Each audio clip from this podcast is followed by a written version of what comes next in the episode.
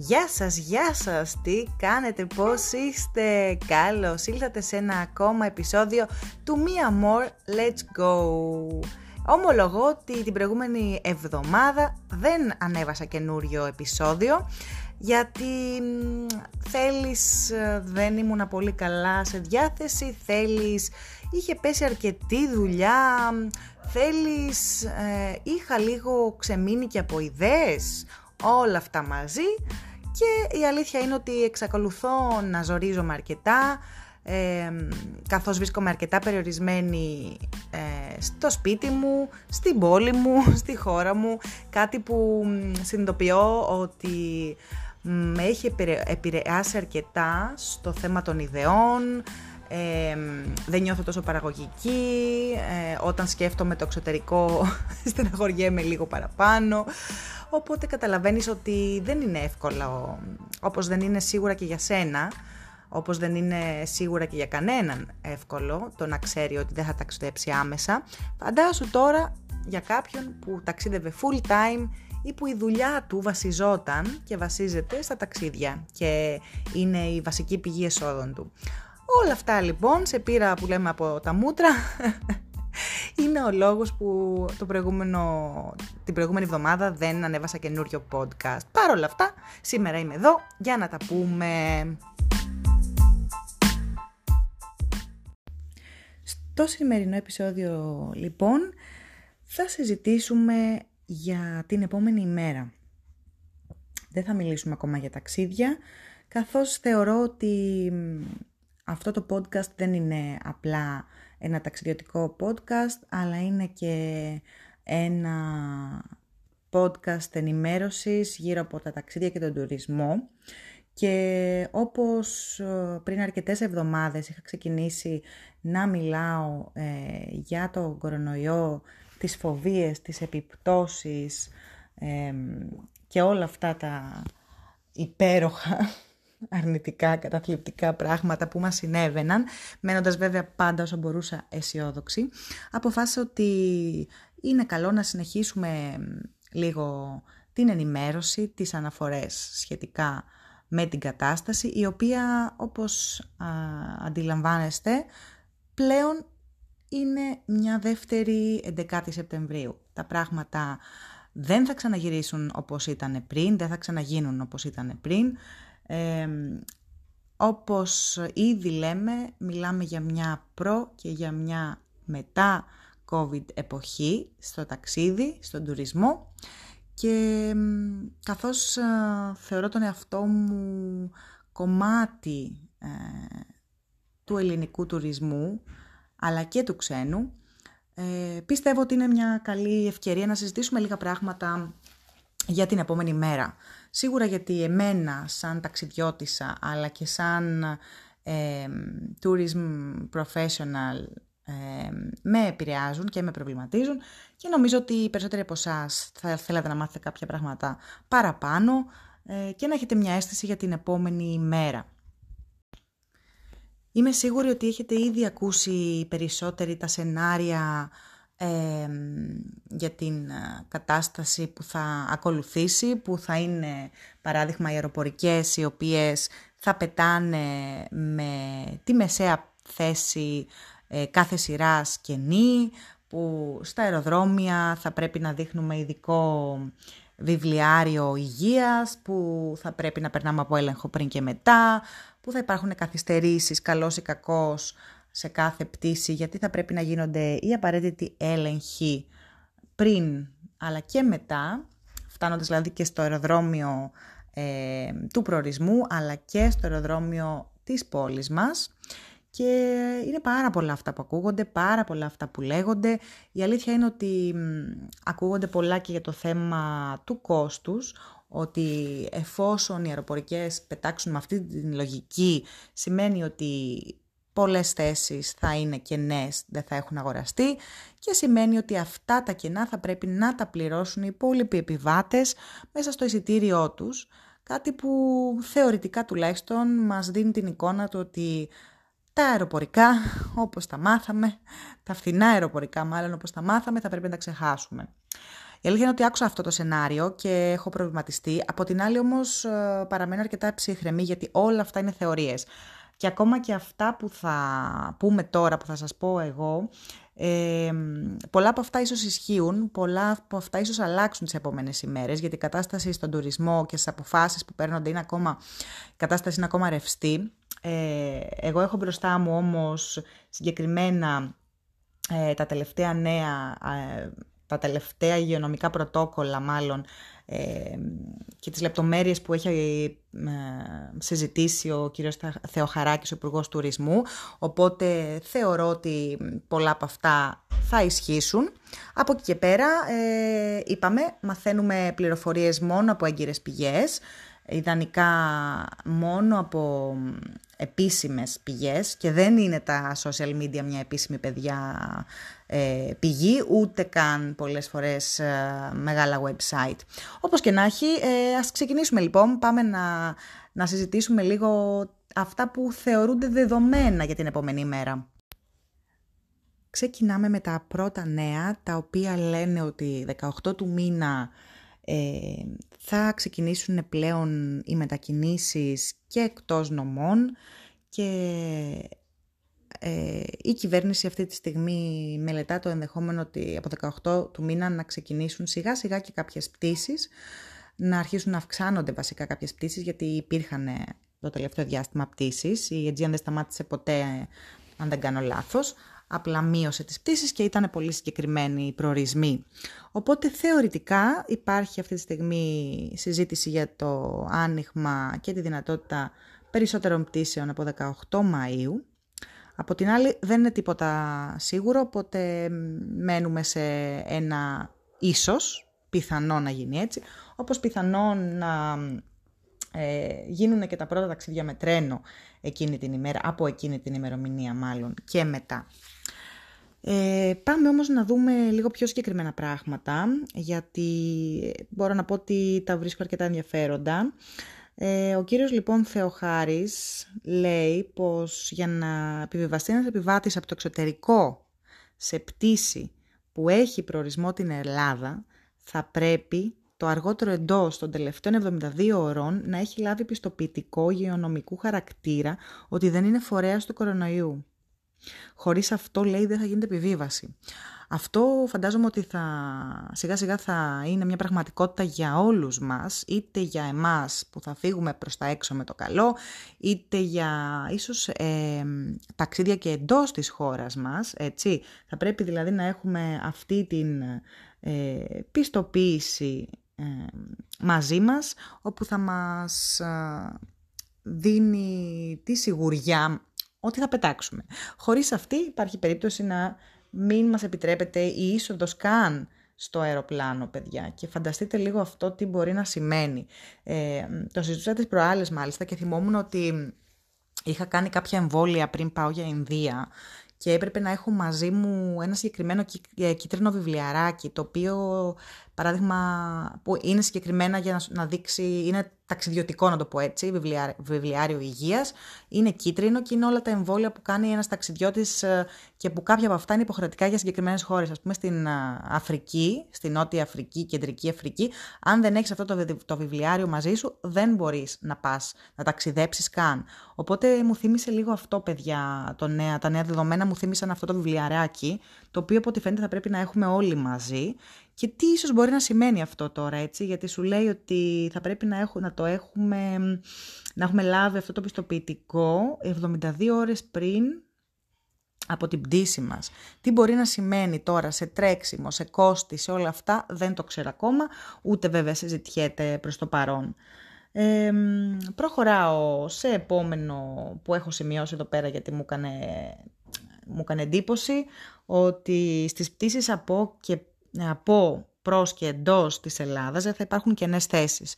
Αυτό δηλαδή που ακούστηκε ότι θα πετάμε με τη μεσαία θέση κενή και όλα αυτά, από ό,τι βλέπω εδώ, ε, δεν ισχύει, δεν θα υπάρχουν κενές θέσεις. Η χωρητικότητα λέει στις πτήσεις θα είναι πλήρης, ώστε να μπορέσουν οι αερομεταφορές ε, να είναι οικονομικά βιώσιμες. Οπότε, παιδιά, αυτό από ό,τι φαίνεται δεν ισχύει. Ε, σχετικά με το φαγητό, που και αυτό σίγουρα είναι κάτι που με προβλημάτιζε και είμαι σίγουρη ότι και εσείς το έχετε σκεφτεί.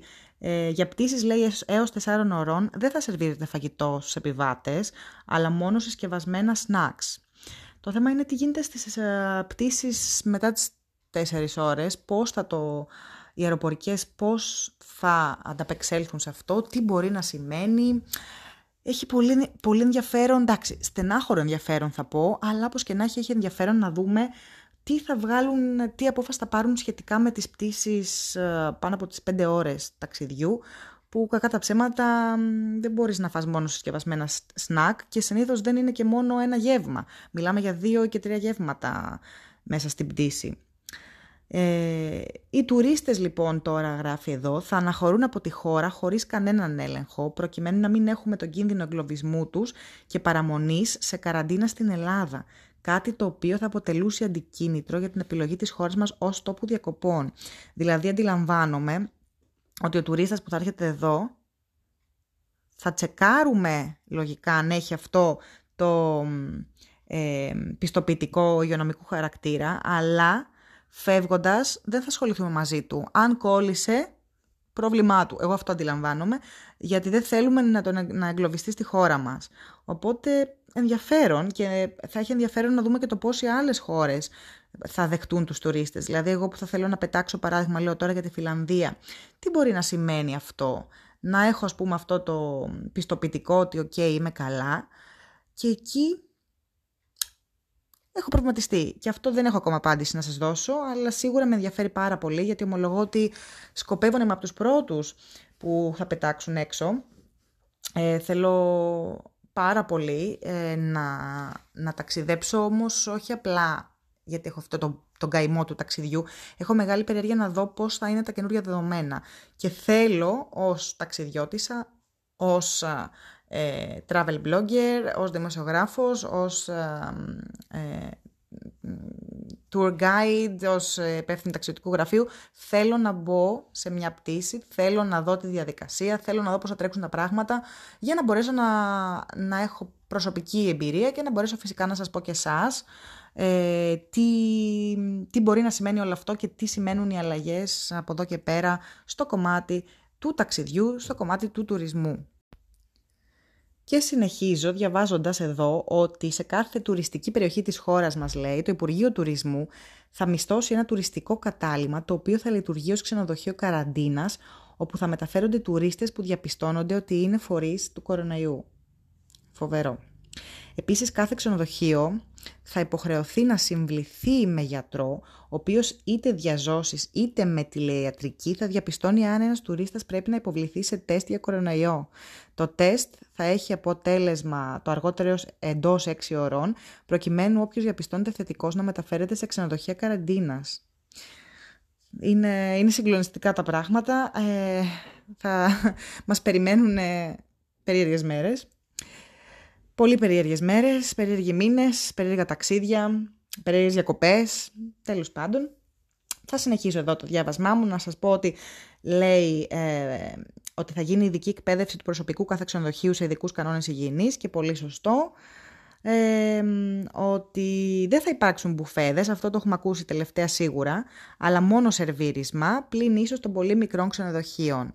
Ε, και εδώ έρχομαι και λέω από τη μία πολύ καλό, γιατί πραγματικά το έχω ξαναπεί ότι οι μπουφέδες όταν είναι και ατελείωτοι μένουν, δεν τρώγονται ποτέ όλα, πετιούνται. Για ποιο λόγο να, να υπάρχει τόσο φαγητό και να πετιέται τόσο φαγητό; Απ' την άλλη, είναι εκτεθειμένα τα φαγητά, ε, πετάνε ζωή, ζωήφια, μύγες, ο καθένας πέρναγε από πάνω τους, έπιανε ό,τι ήθελε.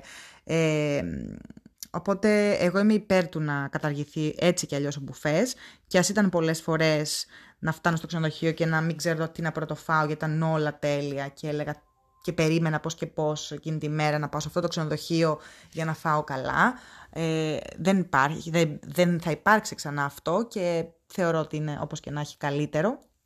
Από την άλλη, μικρά μικρά ξενοδοχεία και τα οποία στηρίζονταν στο, στο φοβερό μπουφέ τους, δηλαδή έχω παράδειγμα τώρα συγκεκριμένο ξενοδοχείο στην, στο Νότιο Πύλιο που αγαπώ τρελά, και η Ανθή για μένα ήταν, είναι και παραμένει η ψυχή, η καρδιά του συγκεκριμένου ξενοδοχείου, όπου πήγαινα μέχρι εκεί, πέρα από το φοβερό τοπίο και το μέρος, για το πρωινό της. Όλο αυτό ε, θα αλλάξει. Δεν ξέρω τι μπορεί να σημαίνει και πώς θα γίνει η αλλαγή, αλλά να, ας πούμε, σε τέτοιες περιπτώσεις είναι στενάχωρο το ότι θα πρέπει να αλλάξουν πράγματα. Από την άλλη, βέβαια, λέει ότι επειδή ακριβώς τα μικρά ξενοδοχεία δεν έχουν αυτούς τους τεράστιους μπουφέδες, ίσως να μην είναι ακριβώς. Ε, να μην γίνει ακριβώς άρση μπουφέ, να το πω έτσι, στα μικρά ξενοδοχεία. Θα δείξει. Ε, προχωρώντας διαβάζω για τις ξαπλώστρες που φυσικά ε, θα είναι αραιωμένες και θα έχουν κάλυμα μιας χρήσης για κάθε λουόμενο. Τώρα το τι σημαίνει το κάλυμα μιας χρήσης εγώ ως τι να πω σκεπτόμενη την κατάσταση και το πλαστικό και το περιβάλλον μας που υποφέρει από εμάς δεν ξέρω τι μπορεί να σημαίνει αυτό το κάλυμα μιας χρήσης. Ούτε θέλω να σκεφτώ plexiglass και τέτοια πράγματα που είδα και διάβασα από εδώ και από εκεί. Γιατί ναι, σκέφτομαι και το περιβάλλον, σκέφτομαι τη μόλι του περιβάλλοντος, σκέφτομαι όλο αυτό το πλαστικό που αντί να το βγάζουμε σιγά σιγά από τη ζωή μας, από ό,τι φαίνεται ξαναήρθε και μάλιστα ήρθε με άγριες προθέσεις για να μείνει. Οπότε θα δείξει και αυτό. Πάντως, όπως και, όπως και να έχει, βλέπω ότι οι ξαπλώστρες θα είναι αραιωμένες. Αυτό γράφει εδώ. Ε, κάτι που διάβασα και το επιβεβαιώνω τώρα και εδώ στις συγκεκριμένες σημειώσεις, είναι ότι όπως είναι λογικό και αναμενόμενο δεν θα ανοίξουν παντού τα σύνορα σε όλες τις χώρες την ίδια στιγμή ή και κάποιες χώρες μπορεί να επιλέξουν για κάποιο διάστημα να συνεχίσουν να έχουν κλειστά σύνορα. Ε, ό,τι και να σημαίνει αυτό. Παρόλα αυτά, η Ελλάδα λοιπόν έχει ξεκινήσει ήδη ε, και συζητάει για κάποιες ε, διακρατικές συμφωνίες με συγκεκριμένες χώρες όπου έχουν αποφασίσει ότι θα ανοίξουν τα σύνορά τους και ακόμα και αν συνολικά η Ευρώπη αποφασίσει ότι δεν είναι έτοιμη ακόμα για να ανοίξει σύνορα, ε, η Ελλάδα έχει πάρει την απόφαση ότι θα γίνουν διμερείς συμφωνίες με συγκεκριμένες χώρες για να μπορεί ε, να υπάρξει τουρισμός, για να μην κατεδαφιστεί εντελώς αυτό το καλοκαίρι, αυτή η χρονιά και πάει μην πω πού, στα τάρταρα. Οπότε διαβάζω ότι οι χώρες αυτές που συζητιούνται οι συμφωνίες ε, για να ανοίξουν τα σύνορα μεταξύ μας είναι η Βουλγαρία, είναι το Ισραήλ και η Κύπρος. Ε, ώστε να υπάρξει λέει, ελεύθερη μετάβαση και επιστροφή ε, Ελλήνων σε αυτές, Ελλήνων τουριστών σε αυτές. Ε, από την άλλη, ε, διάβασα ότι υπήρξε και συζήτηση πέρα από αυτές τις χώρες που ανέφερα και για κάποιες άλλες χώρες, τη Δανία αν δεν κάνω λάθος, η Δανία είναι μία από αυτές, η, η Τσεχία και μετά αυτό που μου έκανε εντύπωση και πραγματικά θέλω να μάθω περισσότερα πράγματα είναι ότι σε αυτή τη συζήτηση για τις χώρες που θέλουν να ανοίξουν τα σύνορά τους μεταξύ τους είναι παιδιά και η Αυστραλία και η Νέα Ζηλανδία. Doing θα μου πεις και πολύ κουφάθηκα, αλλά επειδή είναι και οι δύο χώρες στο ραντάρ μου καιρό και δεν τις τολμούσα, μπορεί να είναι μια καλή ευκαιρία λοιπόν να, να μπουν στα πλάνα μου.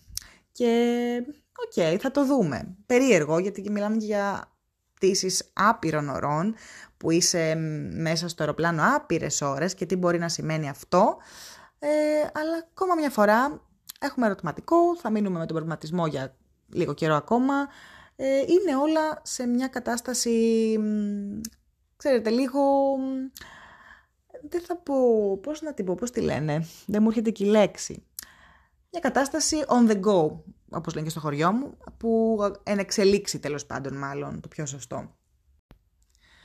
Όπως και να έχει, ε, τα τελευταία νέα λένε ότι όσον αφορά τα ξενοδοχεία στη χώρα μας θα ξεκινήσουν σιγά σιγά δειλά δειλά ε, από 1η Ιουνίου, ενώ κάποια ξενοδοχεία δυστυχώς από ό,τι φαίνεται δεν θα ανοίξουν και καθόλου. Στη συνέχεια επίσης, περίπου την ίδια περίοδο, ε, θα ξεκινήσουν ε, και οι εταιρείες που έχουν σκάφη, θα ξεκινήσουν να λειτουργούν γενικότερα τα περισσότερα κομμάτια, οι περισσότερες εταιρείες που ασχολούνται με τον τουρισμό, που έχουν να κάνουν με φιλοξενία, έχουν να κάνουν με ενοικίαση. Ε, η εστίαση είναι κάτι που καίει ακόμα περισσότερο, ένα θέμα που βλέπω ότι ακόμα δεν έχει διευθετηθεί. για το πότε και το πώς. Όπως και να έχει τα πράγματα, είπαμε, έχουμε μπροστά μας δρόμο. Είναι καλό να διαβάζουμε, ξαναλέω, από έγκυρες πηγές τα επόμενα βήματα, τα next steps, τα οποία ακόμα πλάθονται, ακόμα συζητιούνται, γιατί δεν είναι τίποτα δεδομένο. Πάμε εβδομάδα-εβδομάδα από ό,τι αντιλαμβάνομαι, για να δούμε και πώς πηγαίνει και όλα σε αυτή η επιστροφή στην κανονικότητα, αν μπορούμε να την πούμε πλέον κανονικότητα και ελπίζοντας ότι θα μας πάει ένα βήμα πίσω αυτό. Ε, τι άλλο, ε, φυσικά, φυσικά και το κομμάτι των τουριστικών γραφείων εμένα με προβληματίζει. Ε, σίγουρα αυτό που είχε να κάνει με μεγάλα γκρουπ, 50 άτομα, 100 άτομα, λεωφορεία, πούλμαν, μιλάμε ότι αυτό λογικά για φέτος θα είναι πολύ δύσκολο να λειτουργήσει. Ε, ακόμα και το, τα 10-15 άτομα δεν ξέρω πώς μπορούν να λειτουργήσουν και ομολογώ ότι προβληματίζομαι πολύ. Ε, νομίζω ότι φέτος οι περισσότεροι θα επιλέξουν διακοπές καθαρά για την πάρτη τους και τους δικούς τους ανθρώπους. Ε, νομίζω θα παίξει πάρα πολύ το αυτοκίνητο. Από την άλλη, όλοι οι νησιώτες ή αυτοί που αγαπάνε τα νησιά ή που θέλουν να ταξιδέψουν στα νησιά μας, θα πρέπει να μπουν και στα ferries, θα πρέπει να μπουν και στα αεροπλάνα, οπότε έχουμε ακόμα μέλλον για να δούμε τα επόμενα βήματα, τι θα σημαίνει να ταξιδέψεις με αεροπλάνο, τι θα, θα σημαίνει να ταξιδέψεις με πλοίο. Τα κρουαζιερόπλια επίσης, ποιος ξέρει σε τι, τι γίνεται και εκεί. Και αυτή είναι μια πολύ ιδιαίτερη, ε, ένα πολύ ιδιαίτερο κομμάτι του τουρισμού που προσωπικά είχα αρχίσει να το επεξεργάζομαι από πέρυσι και θέλω να δω τι σημαίνει για αυτούς. Ε, γενικά τα ερωτηματικά είναι πάρα πολλά, όπως καταλάβατε. Είχα κάποιες σημειώσεις που σας είπα που είναι αυτή τη στιγμή τα δεδομένα αυτών των ημερών για κάποια πράγματα που θα ξεκινήσουν σιγά σιγά να λειτουργούν και πώς. Ε, από εκεί πέρα θα δούμε. Εγώ έχω στο μυαλό μου ε, το επόμενο διάστημα να ψάξω και να μιλήσω με ανθρώπους του χώρου ε, ίσως από διαφορετικούς, ε, από διαφορετικούς κλάδους, να το πω έτσι, του, του τουρισμού. Δηλαδή θα με ενδιαφέρει να μιλήσω με κάποιον που θα μας πει ε, για το θέμα αεροπορικές πώς θα, πώς θα συνεχίσουν.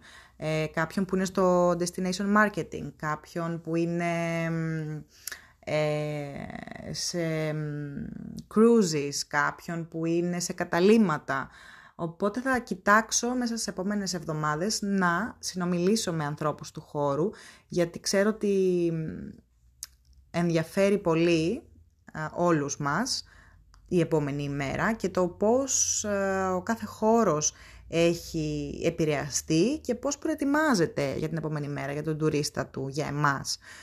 Και φυσικά έχοντας στο μυαλό μας ότι φέτος, τουλάχιστον για το καλοκαίρι, ε, ο στόχος μας εφόσον θέλουμε να ταξιδέψουμε, είναι να ασχοληθούμε, να ξαναδούμε, να αγαπήσουμε, να ταξιδέψουμε στη χώρα μας, στην Ελλάδα μας. Καλός ή κακός, το λέω κι εγώ, δεν ήταν η πρώτη μου επιλογή ε, γιατί πάντα κοιτούσα τα ταξίδια του εξωτερικού και ξέρω ότι και πολλοί από εσάς. Ήμουνα πάντα και από αυτούς που λέγανε ότι εγώ το καλοκαίρι θέλω να το περνάω έξω όταν έχει το τουρίστα στην Ελλάδα, εγώ θέλω να φεύγω και πάντα γλυκοκοιτούσα τη χώρα μας από Σεπτέμβριο και μετά.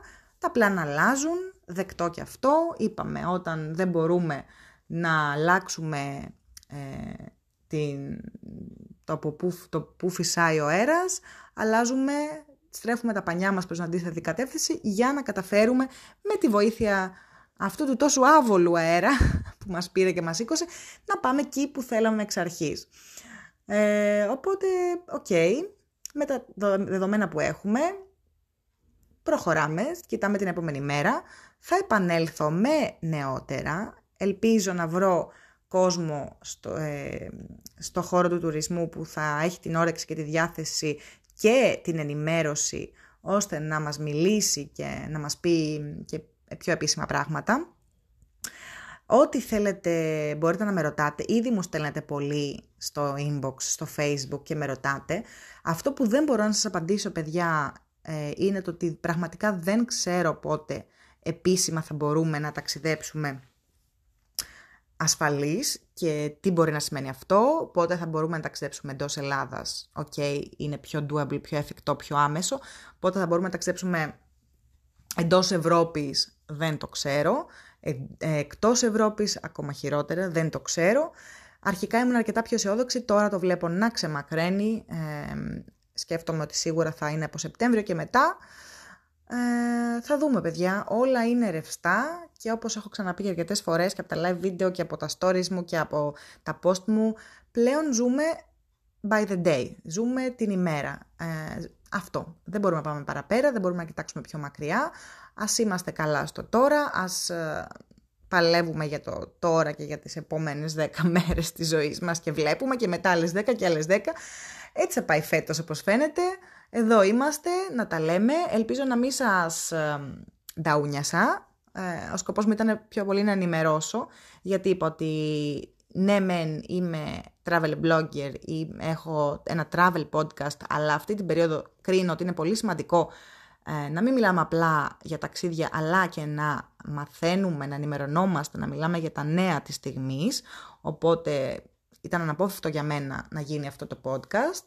Ε, και ό,τι άλλο ξέρω θα τα συγκεντρώνω όπως έκανα και αυτά και όπως έκανα και στο σημερινό επεισόδιο θα τα συγκεντρώνω και ανατακτά χρονικά διαστήματα που κρίνω απαραίτητο ότι χρειάζεται γιατί υπάρχει ένα καινούριο καλό update θα κάνω αυτά τα επεισόδια, τα ενημερωτικά θα έλεγα. Αυτά. Νομίζω κάπου εδώ θα σας χαιρετήσω. Ελπίζω να έχετε ένα όμορφο Σαββατοκύριακο, να προσέχετε. Θεωρώ ότι το πρώτο κομμάτι της σχολείας μας έφυγε. Έχουμε βγει από την καραντίνα σόι και αυλαβής και πάμε για το επόμενο, πάμε για την επόμενη μέρα. Πολλά φιλιά, να είστε καλά, θα τα πούμε σύντομα. Σας χαιρετώ.